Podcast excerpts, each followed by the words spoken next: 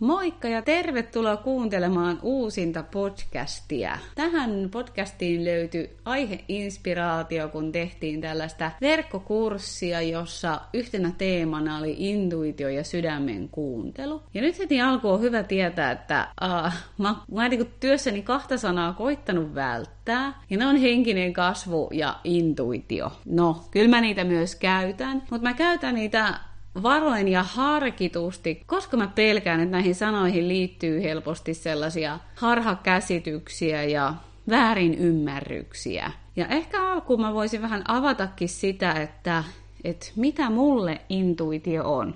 En siis väitä, että mä oon siinä jotenkin super oikeassa, mutta mä oon vähän huolissani siitä tavasta ajatella, että intuition tunnistaa vaan siitä, että joku vaan tu- tuottaa iloa ja että kuuntele vaan, että mikä susta tuntuu iloiselta ja kevyeltä ja seuraa sitä.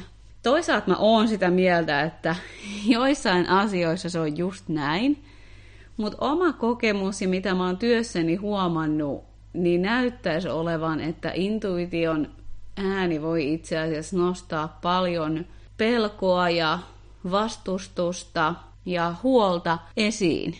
Et se ei mun mielestä ole ihan niin yksiselitteistä, että se tuottaa aina iloa. Ehkä jopa välillä päinvastoin. Ja toinen asia, mikä mua on aiemmin hämmentänyt, kun mä en ole oikein tiennyt, kun puhutaan intuitiosta ja sydämen kuuntelusta ja sisäisestä viisaudesta, että kun näistä puhutaan, niin puhutaanko samasta asiasta vai eri asiasta. Ja mun on ollut hyvä itse alkaa ymmärtää tätä tällaista väylää kautta, ja saat tietysti itse valita, että miten sä sen ymmärrät ja mikä sulle resonoi. Mutta mä ymmärrän sen jotenkin niin, että intuitio on enempi sellaisia suuntaviittoja, tien merkkejä, välipysäkkejä, merkkejä, synkroniaa, kutsua sellaista tunnetta, että nyt tässä on mulle jotain. Ja se ei siis välttämättä tosiaan tarkoita, että se on heti hirmu kivaa tai ihanaa. Mutta se tunne siitä, että nyt mua vähän niin kuin johonkin suuntaan tässä ohjataan, niin se siihen helposti liittyy. Mä ajattelen sitten taas, että sydämen ääni on semmoinen suurempi kokonaisuus. Että jos se intuitio on niitä tieviittoja, niin sydämen ääni olisi sitten joku tämmöinen elämän isolla valtatiellä oleva isompi tienpätkä ja kohta, johon sua ohjataan, jota ei voi ohittaa. Silloin se sydämen ääni on joku isompi teema, joka on nyt ajankohtainen sun elämässä, johon elämä pyrkiikin vähän niin kuin tuuppimaan, että hei, kato tätä. Täällä on sulle jotain näytettävää. Ja esimerkkejä, mitä nämä tämmöiset teemat voi olla, niin voi olla vaikka omaan naiseuteen tutustuminen. Se voi olla sen oman aidon äänen löytäminen, kuka mä oon oikeasti. Se voi olla omien rajojen vetäminen. Se voi olla näkyväksi tuleminen. Se voi olla terve itsekunnioitus. Se voi olla paljon kaikkea. Mutta se on joku tämmöinen isompi teema, joka ei millään tavalla ole opittavissa kuukaudessa, tuskin aina edes vuodessa, mutta selkeästi joku tämmöinen isompi kokonaisuus. Ja se intuitio, tämän mun näkemyksen mukaan, auttaa meitä kulkea sitä kohti. Ja nämä tämmöiset erilaiset intuition kohdat ja pisteet ja sen vähän niin kuin polun kulun voi usein nähdä vasta jälkikäteen. Ja siksi tämä, tälle tielle suostuminen kysyykin sitä, että suostuu olemaan vaan siellä, missä nyt on. Suostuu siihen, että mun ei tarvi nyt tietää koko prosessia tai koko matkaa, että miten tämä menee. Ja kun mä sanoin alku, että, että nämä voi tosiaan nostaa esiin paljon niitä pelkoja, niin mä voisin kertoa siihen liittyen vähän semmoisen oman tarinan tähän liittyen, koska mä ainakin todellakin koin niitä pelkoja paljon siinä välissä ja niiden läpi oli vaan uskallettava kulkea. Et useimmiten se, mitä me kuullaan, on ne tarinat lehdistä ja blogeista, missä joku sanoo vaikka, että Et olin kyllästynyt työhön ja sitten tein näin. Tai en ollut onnellinen parisuhteessani ja sitten kävi näin. Mutta se, mitä me ei useinkaan kuulla tai nähdä, on se niin sanottu messy middle, eli se sotkunen keskiväli kohta, jossa me ihan aidosti joudutaan työstämään niitä meidän sisäisiä uskomuksia, pelkoja ja tehdä ihan niin kuin isoa tutkimusta itsemme kanssa, että mikä on mulle tässä oikeasti totta. Mikä on se suunta, mihin mulle tuntuu todelta lähteä kulkemaan. Ja siitä mä toivoisin, että puhutaan enempi, koska siellä voi aidosti tapahtua sitä mun toista välttämään sanaa, eli henkistä kasvua. Ja ilman mitään glamouria se itse asiassa on aika nimenomaan sotkusen tuntusta välillä. Mutta tähän mun omaan tarinaan ja kokemukseen liittyen, niin mulla oli elämässä ollut jo jonkun aikaa, varmaan vuoden verran semmoinen suht määrittelemätön huono olo. Ja mä jälkeenpäin nyt näen paljon sille syitä, että miksi näin. Nyt mä pystyn suoraan sanoa, että okei, se johtui siitä, että mä en ihan elänyt omaa elämää, en ollut itselle kauhean rehellinen, yritin miellyttämällä ja suorittamalla elää tätä elämää. En ollut yhteydessä sen omaan terveen, terveeseen itsekunnioitukseen tai iloon. Mutta silloin mä en tätä tällä lailla tietenkään tiennyt, vaan tunsin vaan sellaisen, että kaikki ei ole nyt ihan hyvin. Mulla alkoi olla parisuhteessa haasteita ja se kärsimys vähän niin kuin sisäisesti lähti kulminoitumaan ja vahvistumaan. Ja aloin etsiä ratkaisuja, keinoja, niin kuin ihminen hädässä usein tekee. Tuntuu, että niin kuin melkein kaikki, mitä mun elämässä silloin kävi, niin ei vaan virrannut. Vaan koko aika koitettiin jotenkin pysäyttää. Ja koska se pelotti, niin sitä ei aina oikein suostunut sille antautumaan, vaan koitti kahta kovempaa löytää ratkaisuja. Mulla on Tampereella tasan yksi ystävä ollut silloin, ja meidän välit alkoi silloin lähenee, ja mä aloin käymään Tampereella sit aina silloin tällöin, ja aina tänne Tampereelle tullessa mä huomasin, että mulla on jotenkin kun semmoinen olo, että, että täällä on hyvä olla. Ja jos mä joskus asun jossain muualla, niin mä haluaisin asua täällä. Uh, mä en tässä kohtaa vielä mitenkään ajatellut, että tämä on joku intuition merkki, mutta selkeästi mulle alettiin näyttämään tätä Tampereen juttua enempi. Ja sitten tosiaan aika yllättäenkin, koska mulla ei silloin silloisessa asuinpaikassa oikein mikään virrannut, niin yhtäkkiä ihan vähän niin kuin puskista mulle tarjoutui Tampereelle semmoinen työmahdollisuus, joka tarkoitti sitä, että mä tulin Tampereelle kerran viikossa – ja mä en itse kauheasti joutunut sitä asiaa mitenkään työstämään. En siis sano, että en tehnyt mitään. Totta kai mä järjestin itseni paikalle ja järjestin tilat ja järjestin käytännön asiat. Mutta se, siinä on sellainen tunne, että tämä tapahtuu nyt tosi helposti ja itsestään.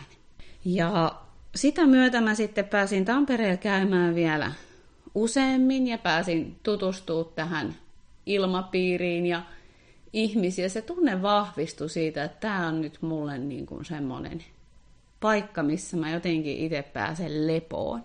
Samaan aikaan siellä silloisessa kotipaikassa alkoi tunnelma tiivistyä ja parisuhde kriisiytymään ihan huolella ja se tarve sellaiselle omalle itse tutkiskelulle yksin niin lisääntyi.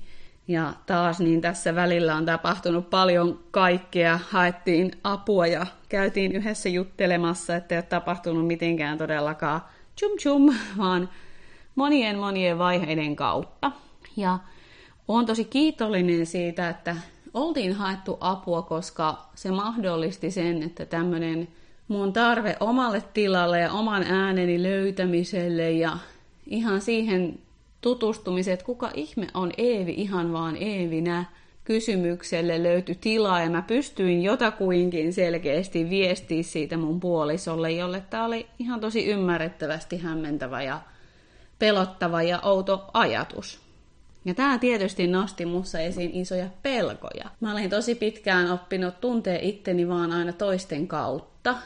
Mä en oikein tiennyt, että kuka mä oon ihan vaan just minulle. Kuka on minä minulle itselle. Mä pelkäsin, että jos mä nyt kuuntelen tätä mun omaa ääntä, että parisuhde päättyy, mies etsii äkkiä jonkun toisen ja pelkäsin, että jos mä ilmaisen mun omaa tahtoa, että mut torjutaan ja tuomitaan. Pelkäsin, että eihän mun mitenkään löydy töitä täältä, eihän, ei mikään kuitenkaan tietenkään järjestyisi, sano mun pää.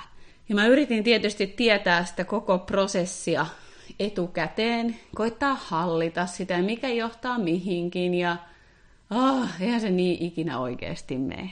Ja varmaan noin puolen vuoden ajan mä sit sitä lopulta prosessoin ja yritin kieltää sitä ja puhua itteni pois siitä ja ajatella, että ei ulkoisia olosuhteita vaihtamalla onnellisuus niin kuin, tule.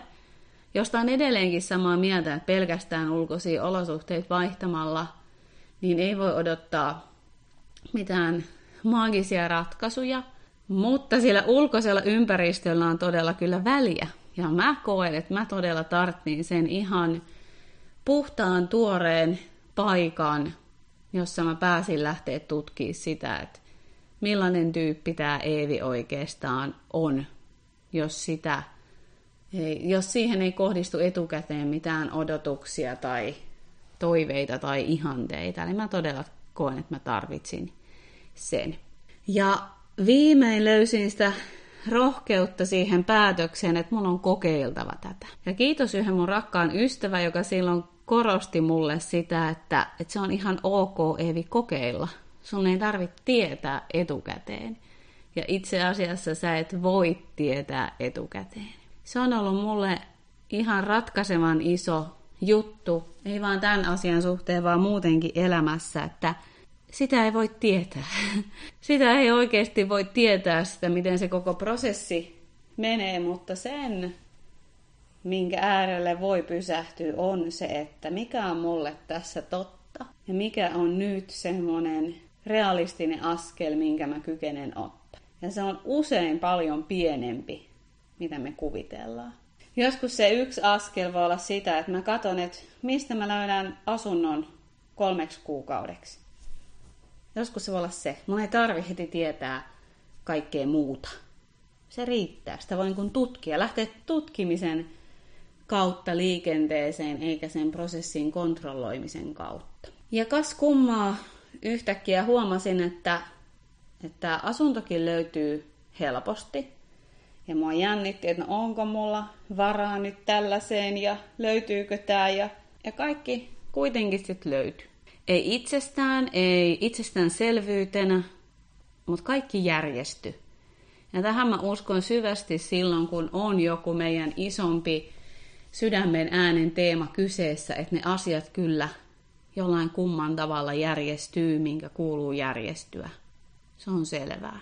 Monen tällaisen pienen johdatuksen ja intuition ohjauksen kautta mä sitten huomasin, että okei, mä oon nyt Tampereella. Mä oon täällä kesän. Ja vielä jos yksityiskohtia sen verta kertoo, niin mun puolison kanssa siis sovi, edelleenkin nähtiin viikoittain. Hän kävi Tampereella, mä kävin Helsingissä. Tämä ei ollut mikään semmoinen repäsy, vaan meillä oli tosi tärkeää tehdä se molemmille mahdollisimman turvallisesti. Ja tämä asia nostikin paljon sit esille mussa itsessäni olleita käytösmalleja, mun puolisossa olleita käytösmalleja, niitä todellisia haasteita meidän suhteessa. Ja samalla tämä koko Tampereelle muutto oman tilan Otto niin nosti esiin tiettyä tyhjyyttä ja pelkoa siitä, että, että mitä mä oikeastaan oon ja teen, mikä mun paikka tässä maailmassa on. Ja mä oon tosi onnellinen, että mä uskalsin kulkea sen tyhjyyden läpi, joka oli osittain odotettavissa. Et mä en usko sellaisen, että sit kun sä vaan alat kuuntelee sun sydäntä, että se on joka hetki ihanaa, vaan mä uskon siihen, että se nostaa välillä esiin myös niitä epäilyksen hetkiä, tyhjyyttä ja monenlaista. Mutta näissäkin hetkissä mä koen, että kävi ihmeitä. mä muistan, olinkohan mä ekaa päivää siinä niin asunnossa Tampereella ja tuli semmoinen tunne, että nyt mun on mentävä ostaa tänne kahvinkeitin. Täällä on kahvinkeitin, mun on nyt pakko lähteä ostaa se kahvinkeitin. Ja suluissa voi sanoa, että taustalla ihan valtava ahdistus, pelko yhtäkkiä tyhjässä kodissa, mitä mä täällä teen vierassa kaupungissa, enhän mä niinku, häh? Ja mä lähdin ostaa sitä hemmetin kahvinkeitintä, ja sillä noin 10 minuutin kävelyn matkalla törmäsin kahteen tuttuun. Ja ne oli mulle niin kuin taas jälkeenpäin sellaisia, että jotain elämän lähettäviä mini-enkeleitä siihen hetkeen, että hei, täällä on myös jotain, mistä saa kiinni. Kaikki ei ole vaan vierasta ja, ja hullua. Ja nämä hetket, mä jotenkin muistan edelleen, että miten helpottavalta se tuntui siinä vieraan kaupungin keskellä yhtäkkiä nähdä jotain tuttua. Mä tunnistan noin kasvot, tiedän hänen nimen, tyylisiä hetkiä ja kohtaamisia. Ja ensimmäinen kuukaus nosti esiin isoja, vaikeita asioita, tunteita, joita paljon kirjoitin ja työstin ja puhuin. Ja edelleenkään mikään ei ollut selvää, että mikä tämä kohtalo tälle on, miten syksyn jälkeen, mihin tämä, oliko mä ihan niin kuin hullu, oliko tämä hölmö homma. Ja silti koko aika tuntui, että nyt mä teen jotain itselleni tosi totta ja tärkeää. Ja siinä noin puolentoista kuukauden jälkeen, niin taas hetki, jonka mä varmasti aina muistan, niin mä olin aamulla kävelyllä ja tajusin, että mä jään tänne. mä jään tänne. Tää tuntuu mulle todelta. Ja niin mä päätin jäädä. Jatkettiin miehen kanssa parisuhde haasteiden työstämistä ja tietysti parisuhdehaasteet on myös semmoisia, että varmaan niitä aina jossain määrin on, mutta ne oli silloin meillä hyvin, hyvin isoja. Ja päätettiin sitten, että, ja tämä kaikki toki omassa miehessä nosti omat prosessinsa esiin, että alkuun syksyllä niin katsotaan, että mitä se on, että voidaanko me asua yhdessä, mitä siitä niin sanotusti tulee. Löydetäänkö me meidän keskelle semmoinen paikka, jossa on molemmilla aidosti turvallista olla ja kasvaa, olla se, kuka on. Ja näiden eri vaiheiden jälkeen niin aukes moni tosi iso asia. En sano, että tämä on kaikki pelkästään johtanut tähän, vaan on monia tekijöitä, mitä en mitenkään ole tässä kertonut, millään tavalla edes viitannut, ja se kuvaa myös aina sitä elämän ihmettä, että miten kaikki vaikuttaa kaikkeen, miten kaikki pienimmätkin asiat oikeasti vaikuttaa kaikkeen. Mutta lopulta tämän kokemuksen kautta niin mä koin, että mun oli todella vähän niin kuin klassisestikin löydettävä itseäni. Ja taas paradoksi, etsin itseäni edelleen jatkuvasti ja opin itsestäni jatkuvasti uutta. Mutta oltava itse itteni puolella ensin ennen kuin mä hukun toiseen. Mun oli opeteltava vetämään rajoja, opeteltava kuuntelemaan niitä omia tarpeita, ja se teki mulle monia asioita näkyväksi. Ja sitä kautta me kyettiin löytää meidän suhteeseen semmoinen sitoutuminen ja turvallisuus, joka oli ollut pitkään kateissa. Joka taas yllättäen meissä molemmissa nosti esiin meidän omia ihan henkkoht kasvupaikkoja. Ja kaiken tämän jälkeen, ja kaikki tämä tietysti jatkuukin, niin elämä on avannut monia sellaisia isoja ovia, kohtia, jotka tuntuu vain itselle todelta. Niitä on sinällään turha edes sanoa ääneen, koska se mikä on mulle totta tai mun miehelle totta tai meille totta ei ole välttämättä kellekään muulle. Mutta se mikä on totta, kullekin, niin löytyy sieltä, jos sitä lähtee seuraamaan ja siihen lähtee luottamaan. Se tie, mikä on just sun kuljettava, niin avautuu sulle ainutlaatuisella tavalla ja sitä ei tosiaan voi verrata kehenkään muuhun. Ja se voi olla, että se tie on hyvin yllättävä tie. Mun tie on ollut hyvin yllättävä tie. Mä en olisi ikinä uskonut vaikka vuosi sitten, että missä tilanteessa mä nyt oon. Mä oon nyt tosiaan raskaana ja kohta saamassa ensimmäisen lapsen, ja tämä on jotain sellaista, mitä mä en olisi ikinä voinut uskoa tapahtuvan silloin, kun mä oon ensimmäistä kertaa miettinyt sinne Tampereelle lähtöä, jolloin mun on ollut täysin päästettävä irti siitä, että pystynkö mä edes olemaan mun puolison kanssa yhdessä.